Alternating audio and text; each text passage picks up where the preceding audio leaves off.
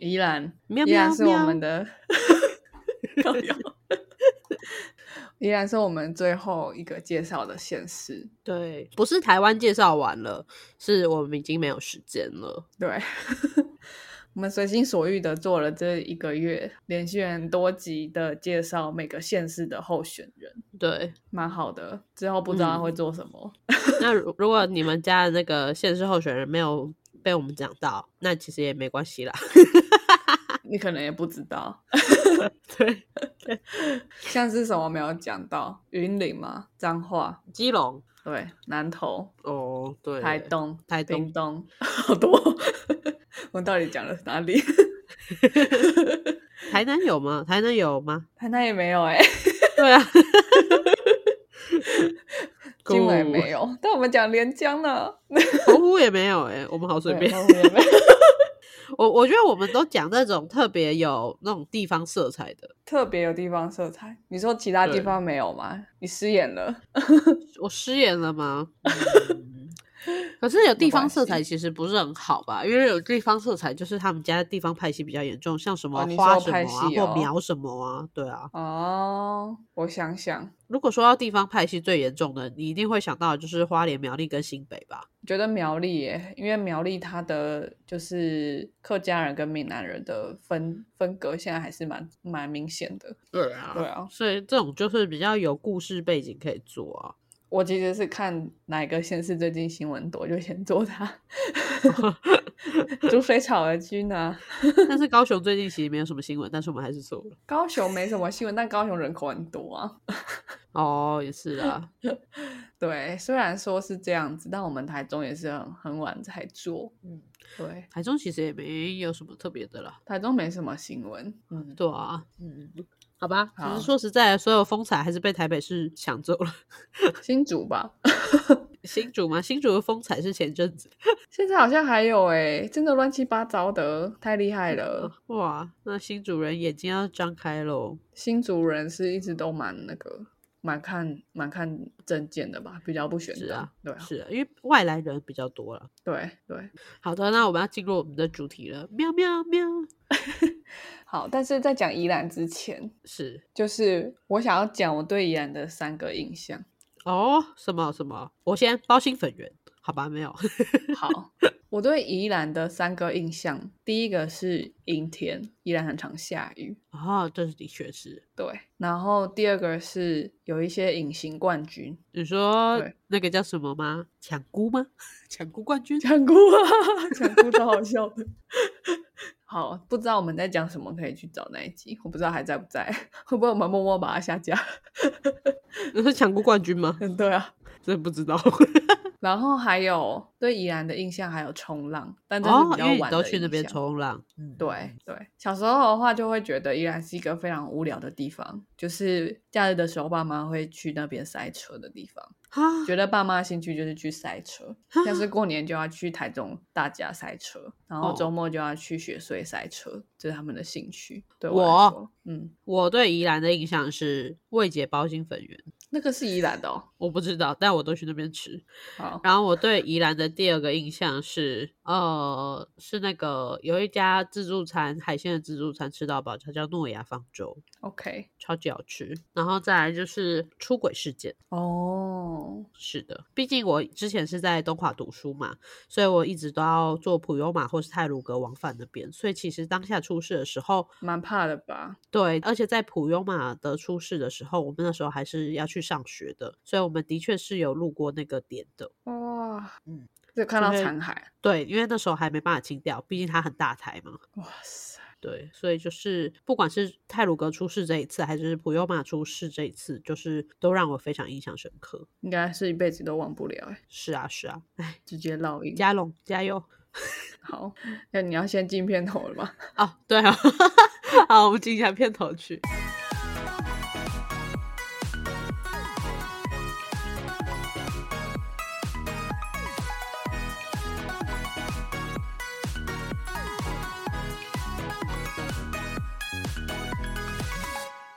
我不知道我老的时候世界会不会爆炸。但我知道再不说出来我就要爆炸啦。我是 Alex，我是炫，我要先用那些隐形冠军来开个头。好啊，其实宜兰有三个超级巨大的企业，不知道大家有没有哦听过？第一个一定有听过旺旺集团是宜兰，居然哦，你不知道哦？我不知道这个还蛮有欸名的吧？对啊，但是好酷，居然是宜兰呢。对啊，总资产一百五十亿的旺旺集团，六十年前成立的时候是嗯在宜兰县东山乡，叫做宜莱阳食品公司，哦，在那边做酷欸鲜贝。对，好吃哎，嗯，好，是不是抢菇上面都会摆啊？白旺旺哦，感觉会耶，怎么办会吗？可是，在鬼月摆旺旺不是不太好吗？啊？知道是哈，好吧，对吧？那是我应该没有吧？吓死我！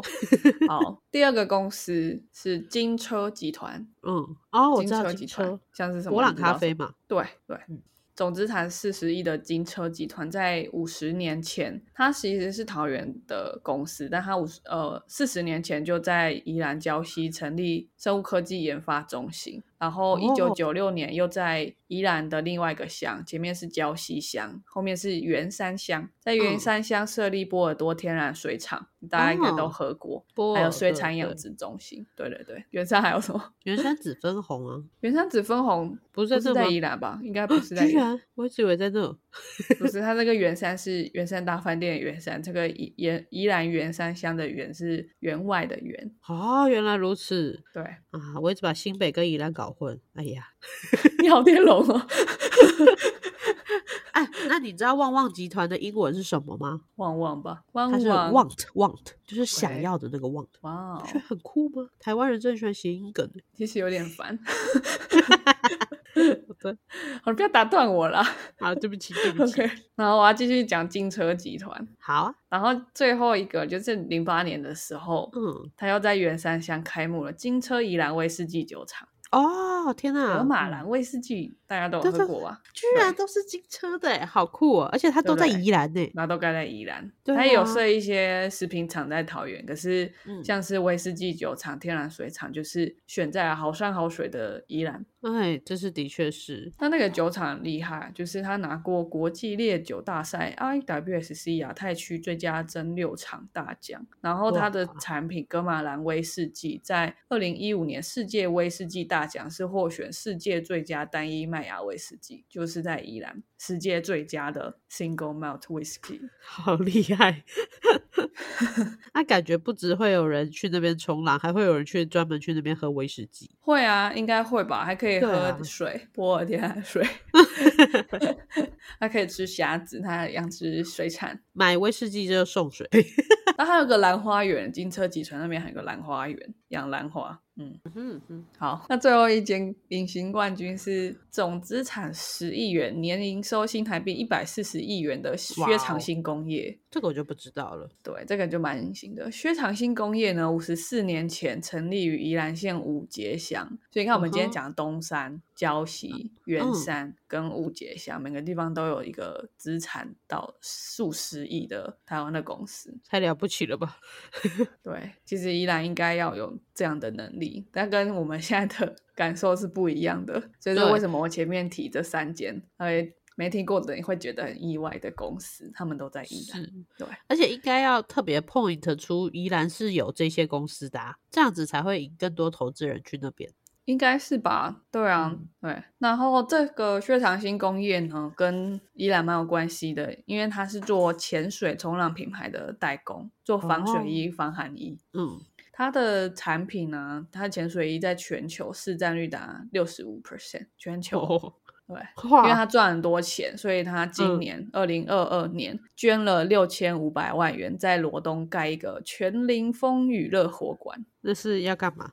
运动公园，哦，很漂亮。我去过，我是先去过才知道，哇，这是一间公司捐的。好猛哦，好猛哦。对，哇，其实伊朗那么多厉害的公司，可是对，但是它的财政很不好，它的居民的人均的收入并不高，啊，那税都去哪了？对啊，第一个是税去哪，然后第二个他们创造出来的就业在去哪了，或者是他们附近的整个上下游产业链是不是也没有在宜兰？那为什是啊么政府？这其实是政府可以可以去从事的范围。因为我们之前有讲一个观念，就是如果你今天选市长，然后你讲统独议题，就是很就是很跟你无关嘛，超出你的职责了。对对，所以或者是我们选总统就希望他去看灾，那其实总统去看灾也不会有大材小用了得救，对，就就不他那不是他的工作，或是他应该要把他的精力花在我们一开始设计好的工作上面，对对，不是总统去握握那个人的手，他就会站站起来，没有这回事。对，他不是神父，对那 是神父 神父也不会。他看得到了，他站起来了。好了，但但是呢，就是建立一个地方的产业啊，建立一个地方的生态系，去招商，去引进工作机会，建更好的建设或者是交通设施，这个都是市长可以做到，县市长可以做到的。是。对，那因为这一集是我们在今年讲的最呃，对，最后一个县市，嗯。所以我接下来依然介绍的时候会用一个比较全观的资料，就不是比较 focus 在宜兰本身。对对，让大家比较了解说，就很像是如果今天换你当宜兰县长的话，你会怎么做？对，第一个你嗯怎么理解宜兰跟其他县市的差别？你怎么定位这个地方？然后第二个是你可以有哪些方向去努力？那当然还有一个就是，其实我觉得普遍而言，我们做了那么多个县市，大家提的证件有到很全面，就是涵盖所有县长或嗯市长应该管的职责的非常少。就我现在的印象，当然除了我们刚刚念念到好几个根本没有做的县市之外，对，其实蛮少。我真的觉得凭良心讲，有有讲到那么多的，或者是愿意把资料放在网络上完整的呈现出来的，应该就只有嗯黄珊珊，然后还有新竹县的几位，应该就是哦新竹的几位，对，就这样而已。唉，其实有时候也不知道是他单纯的没有放到网络上，还是说他没有。不知道，对，可是身为一个候选人，你真的觉得没有，或是政策不公开，真的是正确的吗？对，但是我觉得对听众来说，就是也不一定觉得，哎，我是宜兰人，或者是我不是宜兰人，就觉得，哎，我可以听这集，我不听这集。其实我是希望每个人都可以了解一下，比如说离你很近的县市啊，或是你你曾经也考虑过去居住的县市，因为我嗯们也有讲过一个蛮常提到的观念，就是以脚投票这件事情。今天不是只有哦十一月这一场投票，你可以去做出政治决定。假如你决定要搬家到宜兰，你决定搬家到台中，那个都是一种投票，而且搞不好它的影响力更大，因为你把户籍迁到那，你在那边买房，你在那边消费，你在那边缴是税，那对于那个地方的政治跟经济都会有蛮大的影响影响。大，没对错，，没错而且是长期的。对啊，而且对于一个工程师而言，假如说我的身份，我一定最 follow 的就是新竹。哦，对啊，所以真的是不要只是只关心你现在，你可能其实也要同时关注你的未来。对，而且有些人可能也不是很喜欢关注自己原本住的地方，感觉可能就是讨厌了嘛，住久了讨厌。对，你可以看，你可以多听别的 县市的。对，像上一次我做新北，我们就讲太有点讲太多，但就是关心啦，住很久了啦，就讨厌了啦。我 还好，像我一我。像我一直觉得自己自自自以为很喜欢台中，但是其实其实也以为是我没有去住过，我不知道，嗯，一定有很多我不知道的东西。对啊。对，的确是。对哦啊，那话说回来，先介绍一下，先用人口来介绍一下宜兰好了。好的，那我如果我们用人口来看呢、全台湾各县市的常住人口，嗯哼，就是他不是户籍设来这里，他是真的经常在这边出没这样是的常住人口的比例。它的定义就是住六个月以上，而且是本国或非非本国的人都会算进去。宜兰的排名是第十三名，这是二零二零年的资料。对，那最高的话当然是新北市，百分之十七点五三的台湾常住人口。集中在新北市。那第二名是台中，第三名是高雄。那宜兰到底有多低呢？它是百分之一点八二 percent，屏东是它的将近两呃两倍多，是三点一七。对，那彰化是宜兰的，就是又比屏东还要多四点九八 percent。所以其实它的以一个经常被划分在北部的县市来讲，它的常住人口非常少，它排到第十三。对，全台湾二十六个县市，它排到第十三。宜兰以前被戏称为台北的后花园，现在真的是搞得像后花园一样，因为晚上不会有人去那边睡。对啊，还是后山啦，就是也没有人要去住去探险的时候才会去这样。对啊，OK，那人口第二点，我想讲的是每户可支配所得，就不是每人，是每一个家户他可以支配的所得有多少钱。这个是我自己去抓 raw data 的，我觉得我做这几单太投入了，我去抓那个内政部的开放资料。是。对，这个一百一十年的资料是写说，宜兰每户可支配的年所得是九十四万九千元，可支配的部分就是比如说扣掉扣掉税，扣掉一些必须的支出，这样。嗯对，九十四万九千元的概念是什么？如果跟其他县市排名的话，在二十二个有排名的县市里面是第十二名，所以它输给嘉义跟苗栗。苗栗的嗯可支配所得是一百万，然后嘉义是一百零一万，对，嗯依然是一百万不到。哦，嗯嗯，嗯，对，它的人住的不多，然后大家也可以生活的品质可能也不高，但是它是一个在北部的地方。哦，那这样子是不是，与其你住中永和，还不如去住宜兰？就第一个没有很挤，然后第二个你相对 rich 是不是？对啊，对啊，而且你看威士忌，潜水、冲浪、威士忌、吃虾虾、吃旺旺。不然或者是 说你在平常在台北工作的时候，你就租那种超级挤的雅房，然后假日去那边你的快乐别墅去度假。哦，我觉得还不错诶，但宜兰目前的问题还有一个，就是它交通并没有到很便利。对啦，而且学税都给我塞车，对，它的状况是宜兰其实蛮大的，然后每一个乡可能都通到台北都蛮快，但是那些嗯乡镇彼此之间串联是很不方便的。是对，就像比如说头城在礁溪的北边一点好了，那如果我想要先去礁溪泡个温泉，再去头城冲浪，就是做不到，你没有车是做不到。可是如果我要去，嗯，他他会建议 Google Map 会建议我从礁溪回台北，然后再去是头城这样，除非我 他除非我打火车，这个状况也嗯跟桃园蛮像的。桃园不是有中立跟桃园市吗？是，中立到桃园市的，当然公车还是比宜兰多很多，这跟他们的交通建设的政政策规划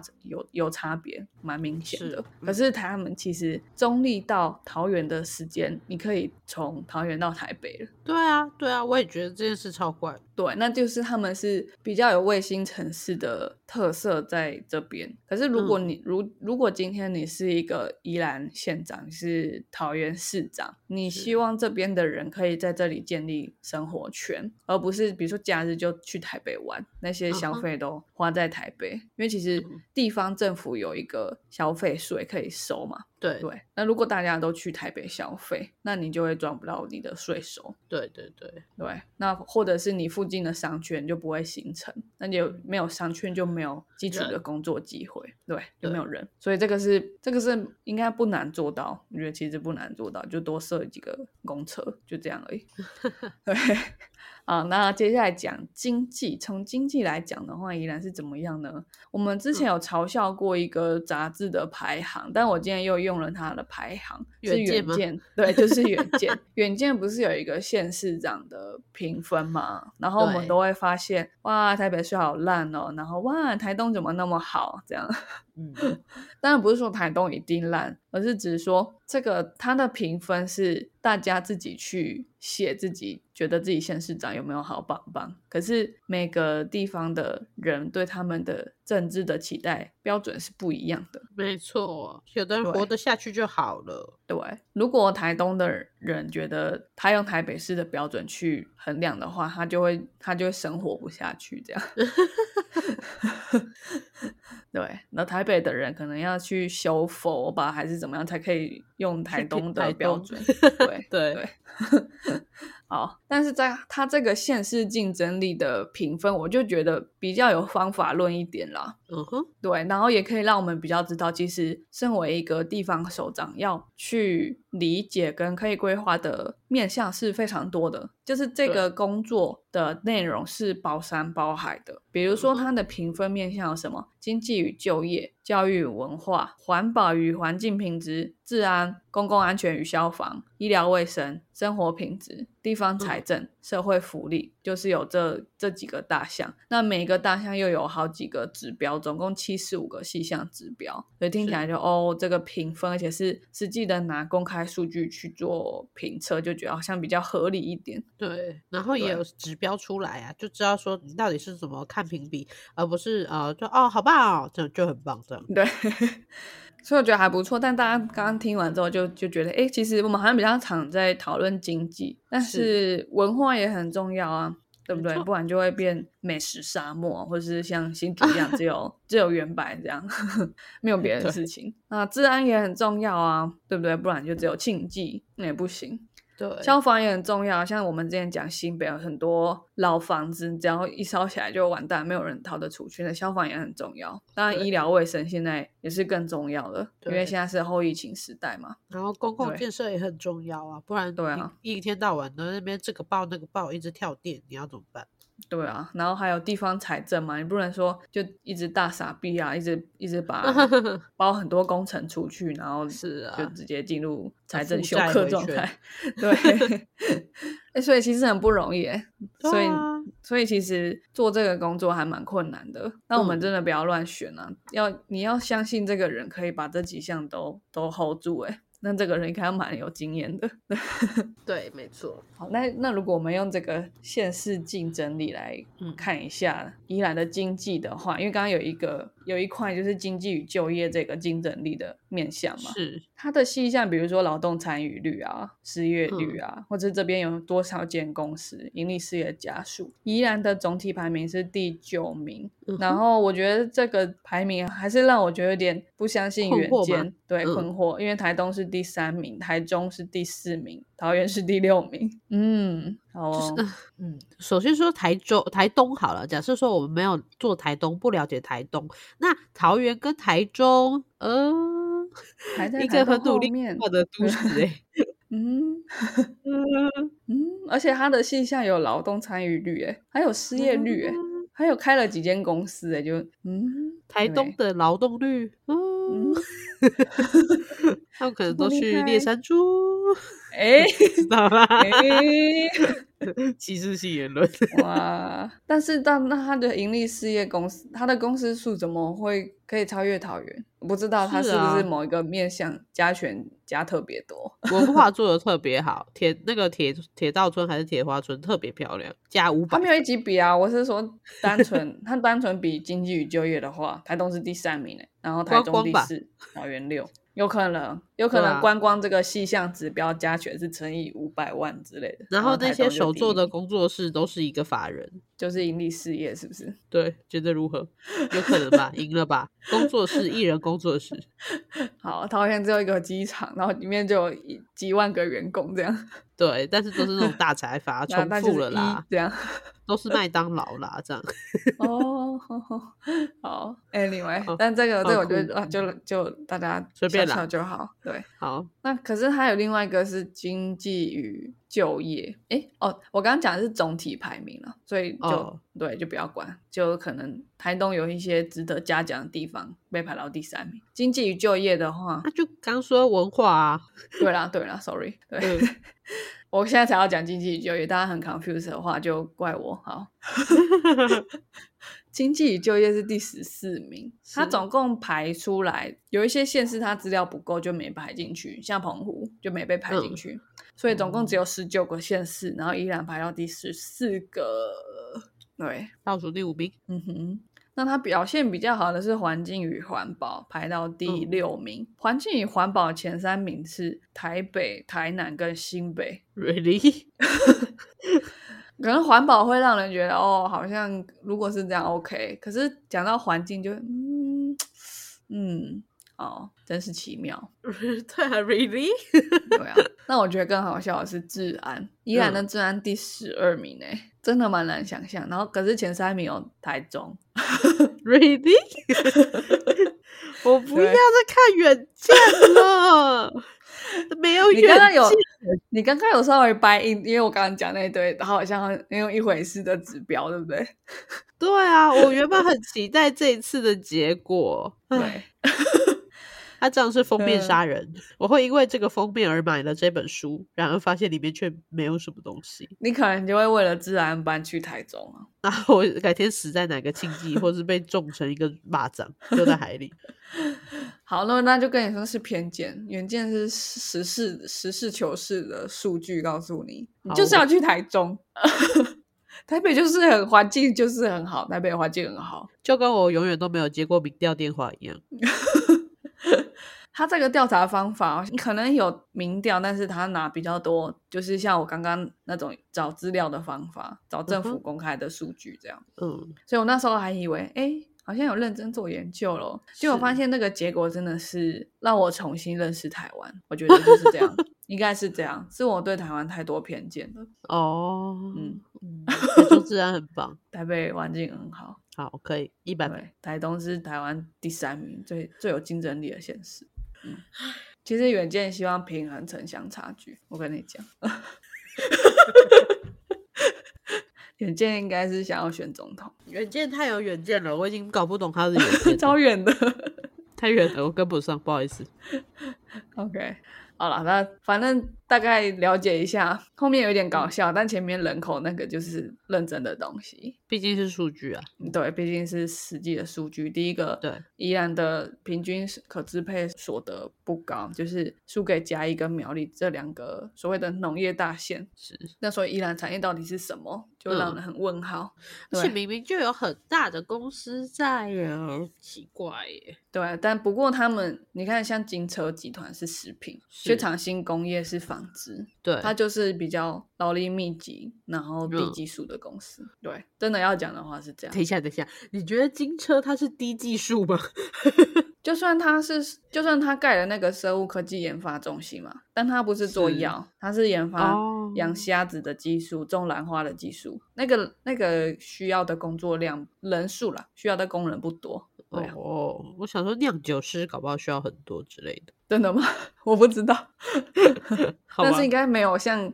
厂呃，像新竹开一间晶圆厂会需要那么多工程师吧？应该没有哦，而且的确，可能那些在那些中心里面的人，他多多少少也是要非常专业的人才，也也没有办法，就是像晶圆厂，你可以有很多作业员，就是让当地很多人瞬间都有工作这样子。对啊，嗯，有道理。对，好，好了，所以大概介绍完，希望最后一集大家比较比较有感一点。假如今天 换你出来选，这样，嗯，那宜兰的话呢，其实还有另外一个，我觉得跟现在很不一样的地方。就第一个很不一样的地方是，其实伊朗有一些一些隐形冠军，可是它它的人口跟经济表现很普通，非常普通。那另外一个很不一样的地方是，早期的宜兰政治是有一个有一个说法叫做宜兰模式，或者是宜兰价值。它是一个，就是以前的话，我们除了在林芝茂之之前，大家都觉得依然超绿，对不对？这真的，这个这个我就没研究了。哦，真的好，没关系，我比较政治狂热一点。好，没关系。这边有介绍三个人，他们是宜兰价值的代表人物。一个是一九零八年出生，就是还是日治时期的郭雨欣，他的外号叫党外祖师爷。好。好，OK，真的很台湾的北，又祖师爷有没有？又党外，没有其他一个地方会有这两个词还组在一起。祖师爷是真的是很厉害。嗯，好，那他做什么？就是他一开始他是加入中国青年党，中国青年党是现在已经不存在，但是在中华民国在中国大陆时期是第三大政党，就是国民党，再来共产党，再来就是中国青年党，所以他加入的党蛮大的。那他当时就当选了台湾省呃参议会的参议员。哇哦！那跟我们之前介绍过的一个很有名的女医师是合称五龙一凤，就是许世贤。嗯，对，许世贤就是我们介绍嘉义的时候讲到，我们不是说，哎，嘉义是医师的摇篮吗？对。然后从许世贤开始就出现了，许世贤是妈妈，然后下一个是他的二女儿，然后二女儿再来大女儿，全部一起一直当市长这样。对，他跟当时的许世贤合称五龙一凤，就是哇，这两个人加在一起，感觉就是什么很厉害的 combo 这样。那郭雨欣在一九六零年的时候，就是就是他其实就是雷震事件里面的主要的一个成员，这个大家就比较印象，对不对？他们组成中国民主党嘛，要去反对国民党这样。对，那雷震是被捕了，那郭雨欣是继续去竞选省议员。那他因为被国民党就是一些人身威胁啊什么，他就先放弃这样。那他后来去参加监察委员的补选，结果因为监察委员是当时的省议员要投票去选出来的。就他零票落选，因为没有人敢投给他，全部都是遭受到人身安全的威胁。啊，他自己不投自己哦，他是参加监委补选了，他已经没有他已经没有省议员的资格了，他去参加监察委员的补选。对，原来如此。嗯哼，那他到一九七五年，这时候他还没戒严哦，他一九零八年出生嘛，他已经快七十岁了。一九七五年的时候，他去参加立委选举，他的政见是废除戒严、解除暴禁、总统及台北市长直接民选、释放政治犯、确保言论、出版、集会、结社的真正自由。在这个一九七五年了，敢讲这种话很很厉害哦。而且他已经做这干这件事干多久？下一刻就白色恐怖，你就不知道去哪了。对，是不是祖师爷？党外祖师爷，for real。对，那后来他去，他不是去参选，然后提出这些这种超级敏感的证件议题。对，后来在挖马路的时候呢，就挖到一袋一大袋选票，就是盖郭宇勋的选票，这样。嗯哼。哎，我们好像有听过这些事件，有，就是中立事件。对，那时候马路里面有很多选票，以后的考古系的人就会发现，那以前的人喜欢买选票这样。以后外星人来发现我们这个文明的时候，对，就觉得嗯，好蠢哦，这样。那那他在挖马路的时候发现选票，就依然造成依然是两万人上街抗议，非常多诶，依然有多少人啊？他两万人上街抗议，对吧？嗯。那最后到一九七八年的时候，他已经七十岁，他已经回不了台湾，他他他只能待在美国，然后是变变黑名单了嘛。他在华盛顿特区宣布要竞选中华民国总统，好酷，是不是？怎么这么坚持？什么星座？我我觉得总是会有几个台湾的很酷的人，就是这种非常支持台湾独立啊，或者是非常争取台湾民主自由的人。对，所以像有时候我们就会觉得，哎，这些，比如说你在大学，你如果念比较综合性的学校，你可能是念商管或者是文纯文学或者是理工好了。如果你遇到念社科或者是法律的，你就觉得他怎么那么狂热？对，可是你看，在那个威权的时代，只有这种狂热的人可以让我们记得。对 啊。台湾价值对，在和平的时代，他们看起来小小的，对不对？但是在威权的时代，没有他们，没有我们现在的自由，是厉害，真的厉害。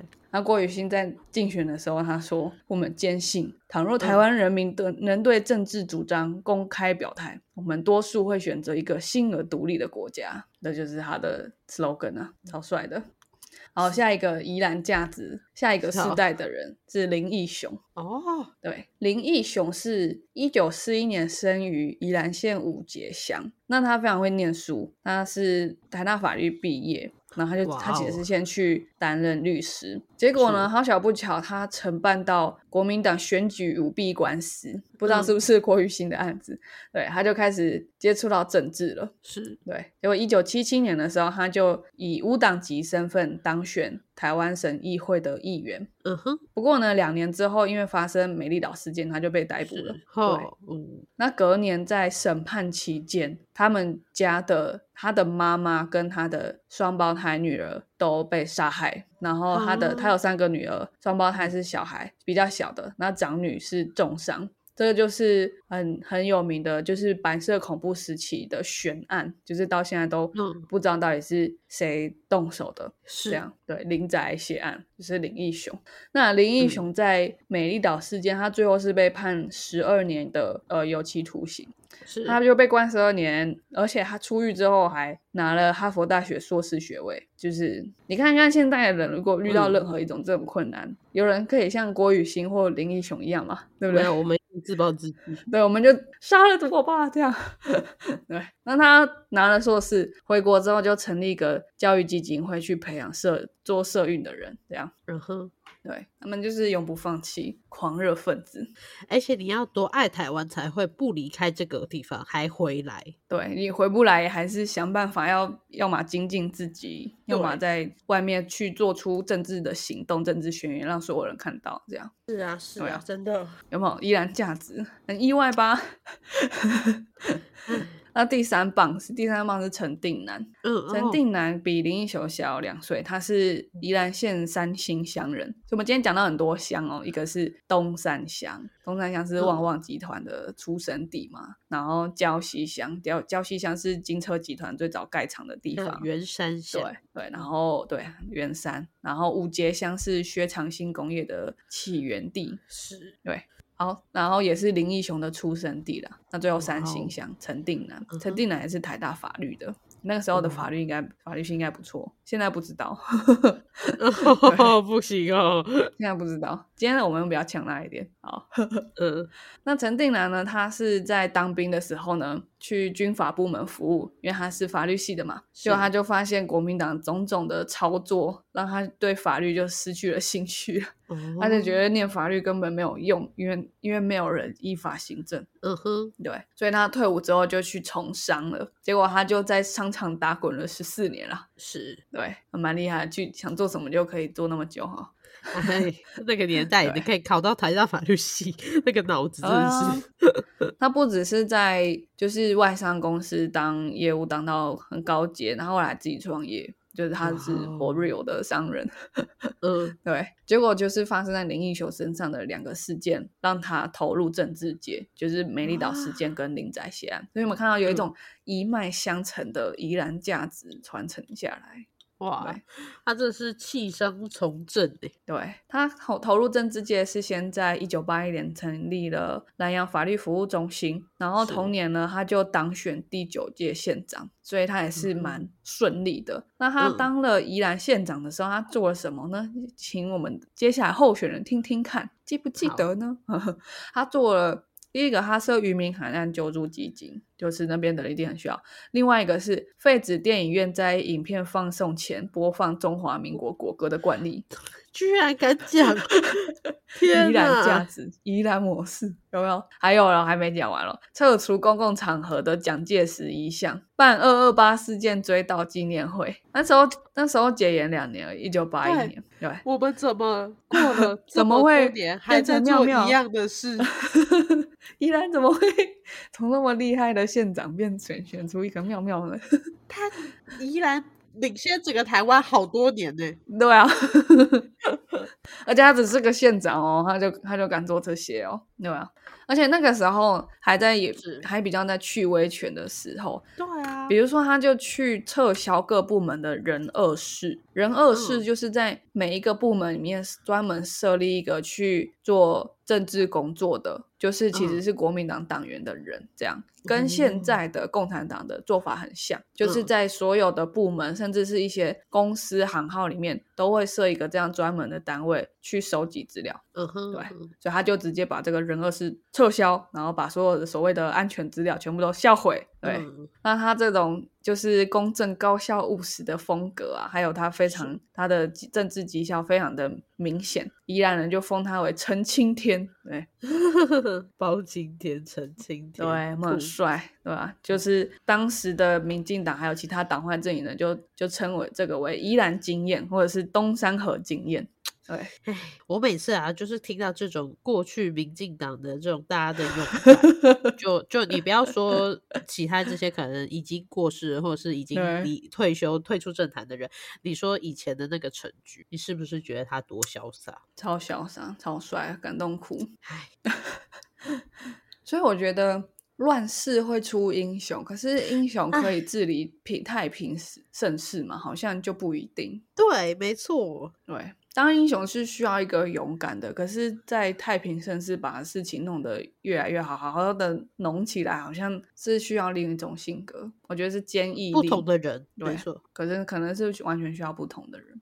对，那最后补充一个陈定南的小趣事，这样。好。他最后是死于癌症啊，不过在抗癌期间，他创立了一个 Sweet 部落格，你目前还可以去看到那个部落格，他写了一些他的日记，这样。是。对他有部落格，目前由陈定南基 纪念基金会持续营运中，对，对，OK，好，所以我们来对比一下今年时时隔时隔八十年后的今年，是从陈定南出生起开始算，八十年后的宜兰候选人变成怎么样？对，哇，嗯，对，跟陈青天这这样的县长比起来，嗯，现在宜兰的县长是什么咖出来选呢？我们来看一下哈，今年呢有六个人投入选举，当然有 国民党林之妙嘛，民进党的是江聪渊，然后还有民众党这也有派派陈婉慧。那还有一个党叫天一党，朱振东。天一党是很新的党，它是二零一八年四年前成立的。第一任党主席赖光惠又又是又称为以武真人。他们的中央党部内部用各种器具布置成凌霄宝殿。天一党乃天地命令所创之政党，故可得众神之助。天一党唯一继承道统之政党，以实践全民、去六雄、得五福为宗旨目标。很棒，很棒！我们终于也要成为那个梵蒂冈类型的地方了。所以它是一个宗教型的政党，是 OK，蛮好的啦，蛮好的。他们还有派派人出来选，认真的多元，对对对，多元，动物保护都可以了，对吧？而且他是奉天天地之命所创的政党，哎，国民党跟民进党都没有奉天地之命，是啊，是啊。就没有众神之助哦，嗯，有差哦。OK，那因为民众党就是时间关系就没办法介绍，就介绍一下资庙跟崇元这样。好。芝庙她为什么会选上？主要是因为她丈夫是前省议员林明正，担任过三届的县议员。还有呃，其实知妙她就后来因为她丈夫的这种选民投射的心态，他当过三届县议员，还有两届的罗东镇镇长。这样是。那他其实就是有目前最大的争议就是他涉贪案嘛。但其实涉贪涉贪案先讲结论，就是目前截至我们录音。十一月，今天是什么光棍节？是不是十一月十一？光棍节。对，好，截至光棍节仍然在开庭审理当中。是，所以我们就以无罪推定的精神来讲，他就是一个涉贪案，然后被起诉，就这样。嗯，对。但是因为还没有，但是到底是怎么样不知道，所以就是没有啊。嗯。无罪推定啊？对对，好就不知道。好，那他其实有把他证件实现了，比如说在呃高铁往依兰盖，这个是他的证件，他还有实现。然后免费营养午餐，为什么免费营养午餐那么常被县市长拿出来做竞选证件？嗯，对啊，我觉得是一个蛮奇妙的事情。对 我其实不懂，对我其实不懂。嗯，而且现在小孩越来越少，到底这营养午餐的证件可以影响到谁啊？确实是有一些比较，就是比较有困难的家庭，有些小朋友是必须一天就是靠着一个营养午餐去摄取他所有的热量跟营养。但这样的小朋友在整个宜兰县当中有占多少，我不知道。那全部的免费对这些小朋友有帮助特别多吗？我我觉得蛮问号的。嗯，是啊，是啊。好。就这样，然后他就说，他上次参选，妙妙上次参选提出的证件执行率达百分之九十一，我就觉得很奇怪，就是他们都会讲说，比如说侯友谊也讲自己证件达成率百分之百，然后资妙说九十一，然后就会觉得很好奇，就是可是我上网找不到他的证件，对，就是不是，而且为什么是九十一这个数字，就好像有认真算，九十？听起来就是掐指一算嘛，九十一听起来就是 for real，对，对啊，你干脆跟我讲九十一点五七八好了。哇，好精算呐！好，我喜欢了，投他。好，那针对未来他的证件有十九大类的政策，对。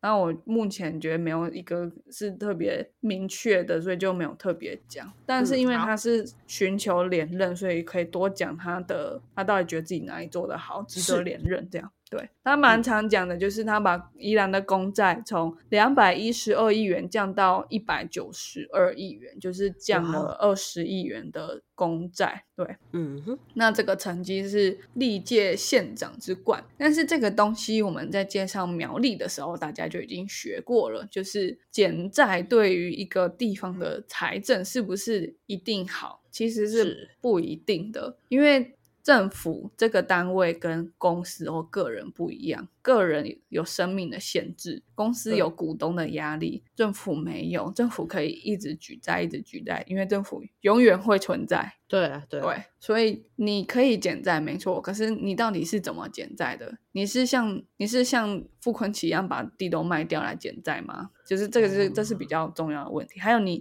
你减了债，那你有没有在花钱建设？那也是一个另外一个问题。会不会为了减债而没有做建设？对，那这样是也是没有未来的。对，所以我们再回想一下前面天呃《远见》杂志告诉我们要评比一个县市的竞争力，要评比什么？经济与就业，或是地方财政，就是这，它其实只是两项。还有消防，消防要不要花钱？医疗卫生要不要花钱？环境品质要不要花钱？教育跟文化更要花钱。你不止你你要不止一一次花，你要一直一直一直花，教育才会出现。看养一个小孩，让他小学读到大学要花多少钱？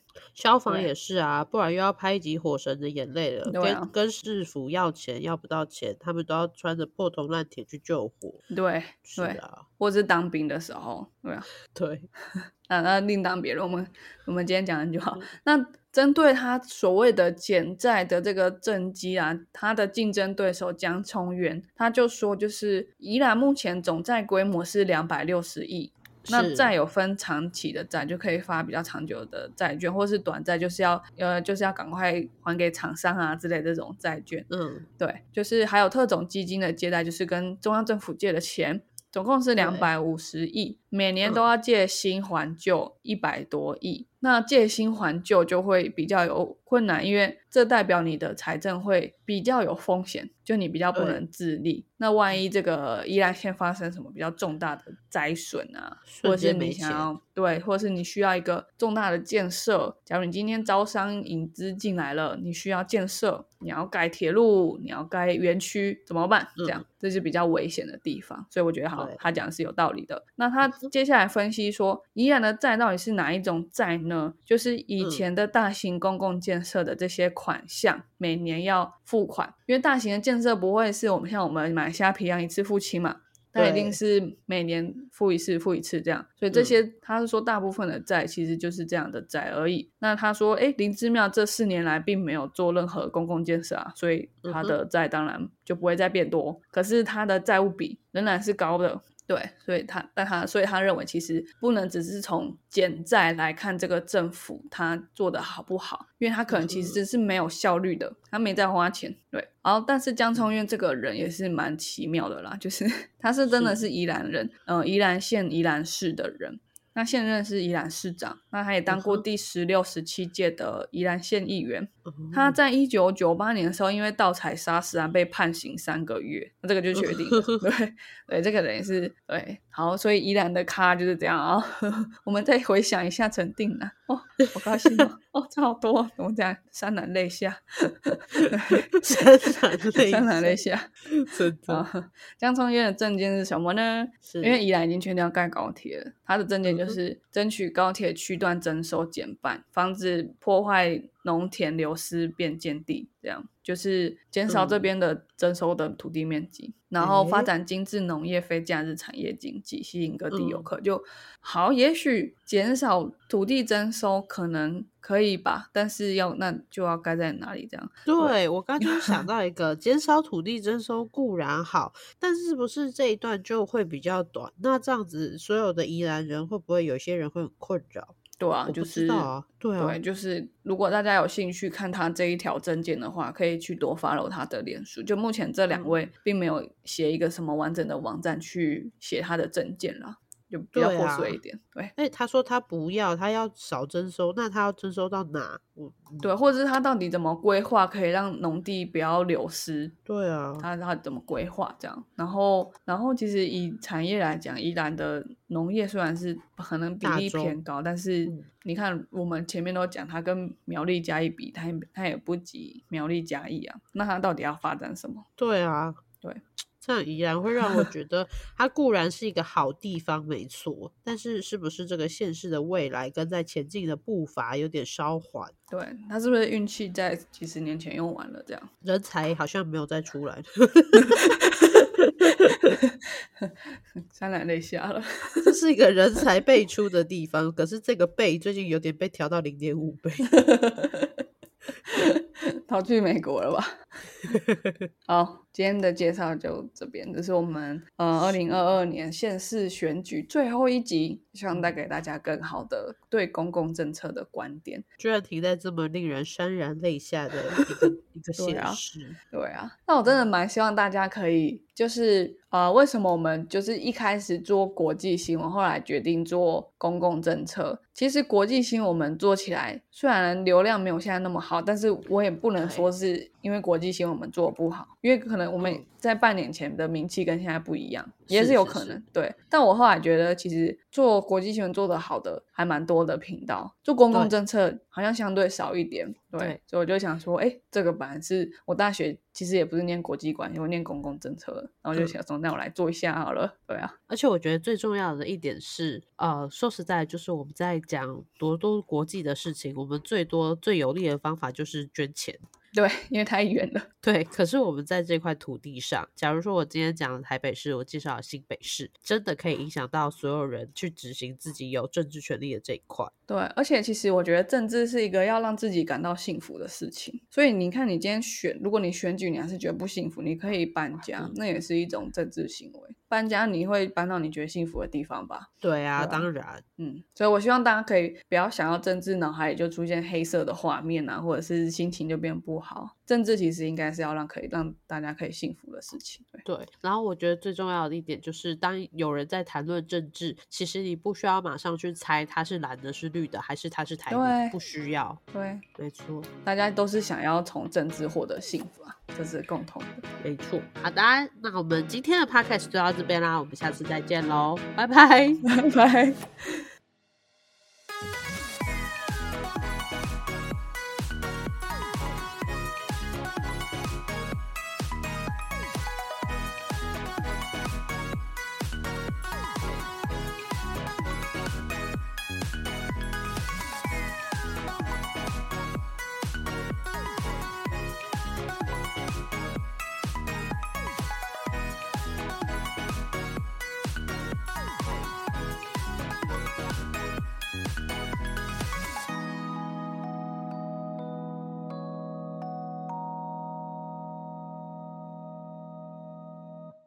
感谢收听到最后的你，现在立马按下关注并开启通知，也欢迎点击本集留言连结，让我们知道你的看法。如果你连这句话都听完了，是不是该关注我们啦？啊，如果你已经关注我们了，是不是该发了我们的 Instagram 啦？啊，那如果你已经发了我们的 Instagram，是不是该赞助我们啦？啊，如果已经赞助我们了，那我们谢谢你啦，拜拜。